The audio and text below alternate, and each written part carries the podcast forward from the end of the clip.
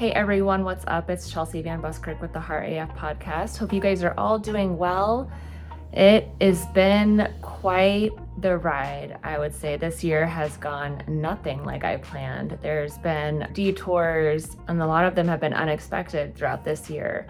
I know I talked earlier about, you know, one of the good things about things breaking down or, let's say, burning to the ground gives you that chance to analyze everything and then gives you that new kind of cleared out foundation to rebuild.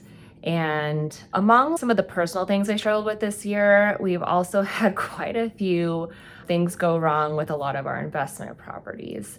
And I have taken quite a few weeks in between episodes here on the podcast, but as I'm settling into this new season, I've got all the kids back in school. I have more time to get on here and do what I love and get back to the podcast and getting more episodes out, you know, more consistently and closer together instead of being spaced apart like they have been since this late spring. Anyway, I'm sure you've seen or at least have heard at this point about the fires on the island of Maui. And if you don't know, Maui is very near and dear to my heart. And it's also the place where we started our vacation rental business. And so we do have five properties on the island of Maui, and two of them did burn completely down to the ground in the Lahaina wildfires. And the whole fire in itself is traumatic, right? This whole town has just been literally burned to the ground. And there's a lot of unknowns still at this point. I'm filming this almost a month. Actually today oh my gosh today is literally one month after the fire. I just realized that. Today september 8th and the fires happened on august 8th which is also 808 which is just crazy because the area code of hawaii is 808 anyway it's taken a while to assess everything. So many people have lost loved ones have lost their homes their businesses. It's a really great big loss in a lot of ways and it's one of these things I've struggled with because there's a lot of grief I carry with losing these things. And there's also a lot of guilt because, on one hand, I have my primary residence, right? Me and my kids, my husband, we're all safe. We have a home. My husband still has his business that can carry us through this time, this loss of business, and things like that. So I have a lot to be grateful for. And there's so many people that lost their homes. I know personally people that have lost their homes. Some of them have been lucky enough where their home is still one of the ones standing in the neighborhoods that are just completely burned to the ground, but they're not livable. There's no water, there's no electricity. It's going to take years to be able to clean up the mess, to get anything even remotely able to rebuild. And there's just a lot of questions. A lot of things are up in the air. There's a lot of people who are underinsured. There's a lot of big corporation, big time wealthy investors and developers who are just salivating, waiting for their chance to take advantage of people who may really be out of options if they're underinsured and aren't able to make it through this or to hold on through this rebuild process. Obviously, if you've seen the news, I mean, there's a lot of government assistance, you know, helping out. And I firmly believe everything will work out. And it's just one of these pieces of life. And I really don't want to go down this rabbit hole of this disaster. I know there's a lot of controversy around it too. I've seen a lot of people are sending me videos of was the fire intentionally started, all these things. And I really feel like that's just like getting into the weeds, just causing unnecessary drama, really, is what it is drama and things that don't really need to be giving attention to. One of the big things with this situation, though, and like I said, we've had quite a few different instances this, this year with our properties. We've been doing investment properties for nine years now.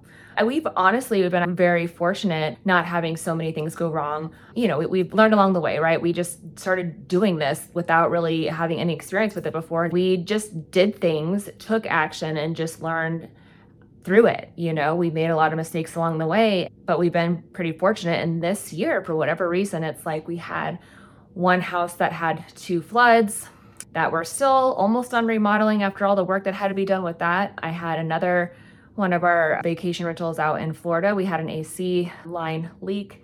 It flooded the entire condo. That had to be out of use for two months as we got the floors and all the uh, water damage mitigated and then the things that were damaged replaced. I got scammed out of $4,000 on a contractor there too. So that was another lesson I learned there. We've had so many of these little bumps this year, but again, it's all a learning process. We had a landscaper, like our HOA community landscaper, a rock came out from the the mower or whatever and broke two of our windows on one of our townhomes this year. I mean, it's just crazy all the stuff that we've had this year alone. Normally, things come up every now and then. Maybe the AC goes out, you have to replace things. That's normal wear and tear when you do have properties that you're managing and, and taking care of. You know, stuff happens and you have to take care of it and things break and you have to replace it. We've had so many insurance claims this year and now that this kind of coup de grace of the buildings being burned down to the ground. Like this is a whole new ball game, things I was not even expecting. I would teach us in my investment classes how real estate's one of those things where it's almost like a guaranteed investment because even if it burns to the ground, you still have the land. You still get to rebuild, you know. And in our case, that's not true. We do own a very t- tiny, minuscule piece of land, but it was a condominium complex. So it's not a standalone property where if that property burns to the ground, you still own the land. The second thing is our complex was underinsured. So HOA condominium complex, they have an insurance that's supposed to cover things. They did not have the insurance to do a whole rebuild on this building. So you have almost 300 people who lost either their residence. Some people lived on the condominium complex. Most of them were rental properties. So people lost their business, their rental income. And a lot of these people still have mortgages that they have to pay. So this is another little tidbit. If your house burns down, you still have to pay that mortgage.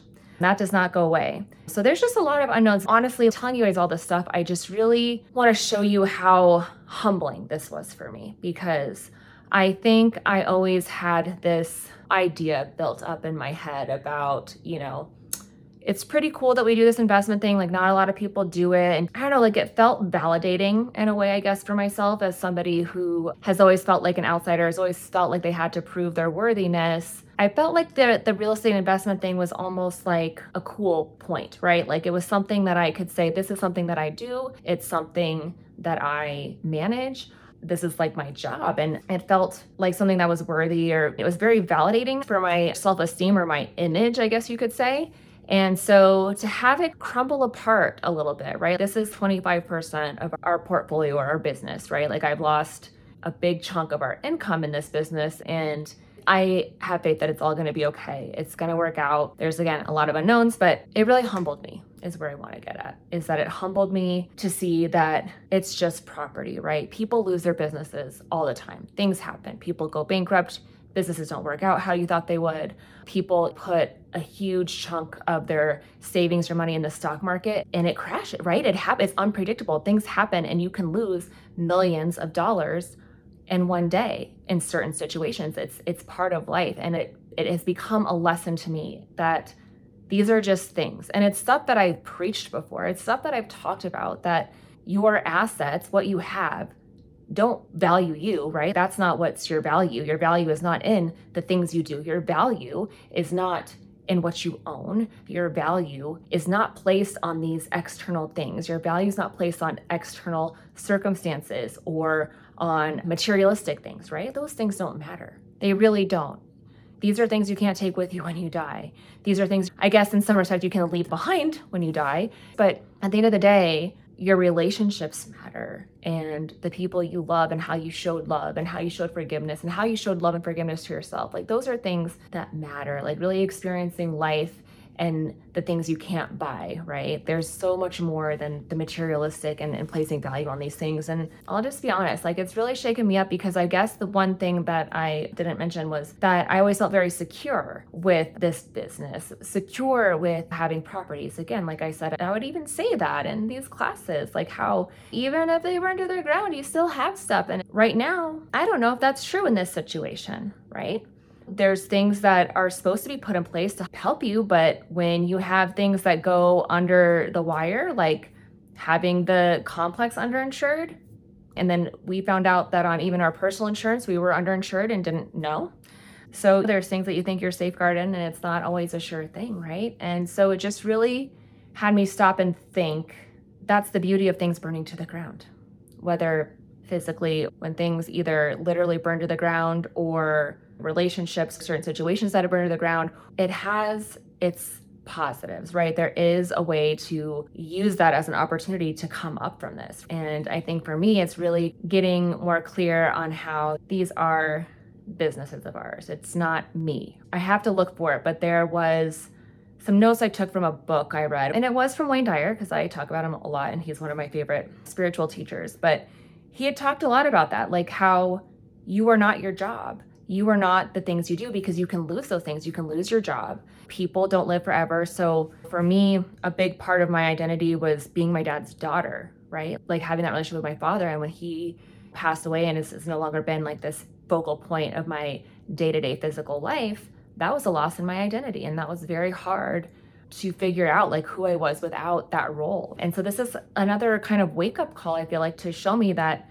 I'm not these properties. The fact that we have these properties in this business, that's not me. That's not who I am. That's not all I do. And it's crazy how this year has just kept throwing me things because it, this has just been another humbling experience where I'm realizing how caught up I've been in certain things and how I need to slow down and get back to what's really important to me and get back to why I started this podcast, get back to what my message is and what I'm trying to do in the world as a person, as a mother, as a wife, and who I am aside of those roles that I play and what I'm really trying to do with my time here on earth, following my soul's calling, right? I've been really digging deep with that. And as you do that, as you let things fall down, it honestly just feels like I've had this chance to just let go of a lot of things I've been like holding on to. You know what I mean? So there's this freeing or sigh of relief feeling where I feel like I can be more relaxed.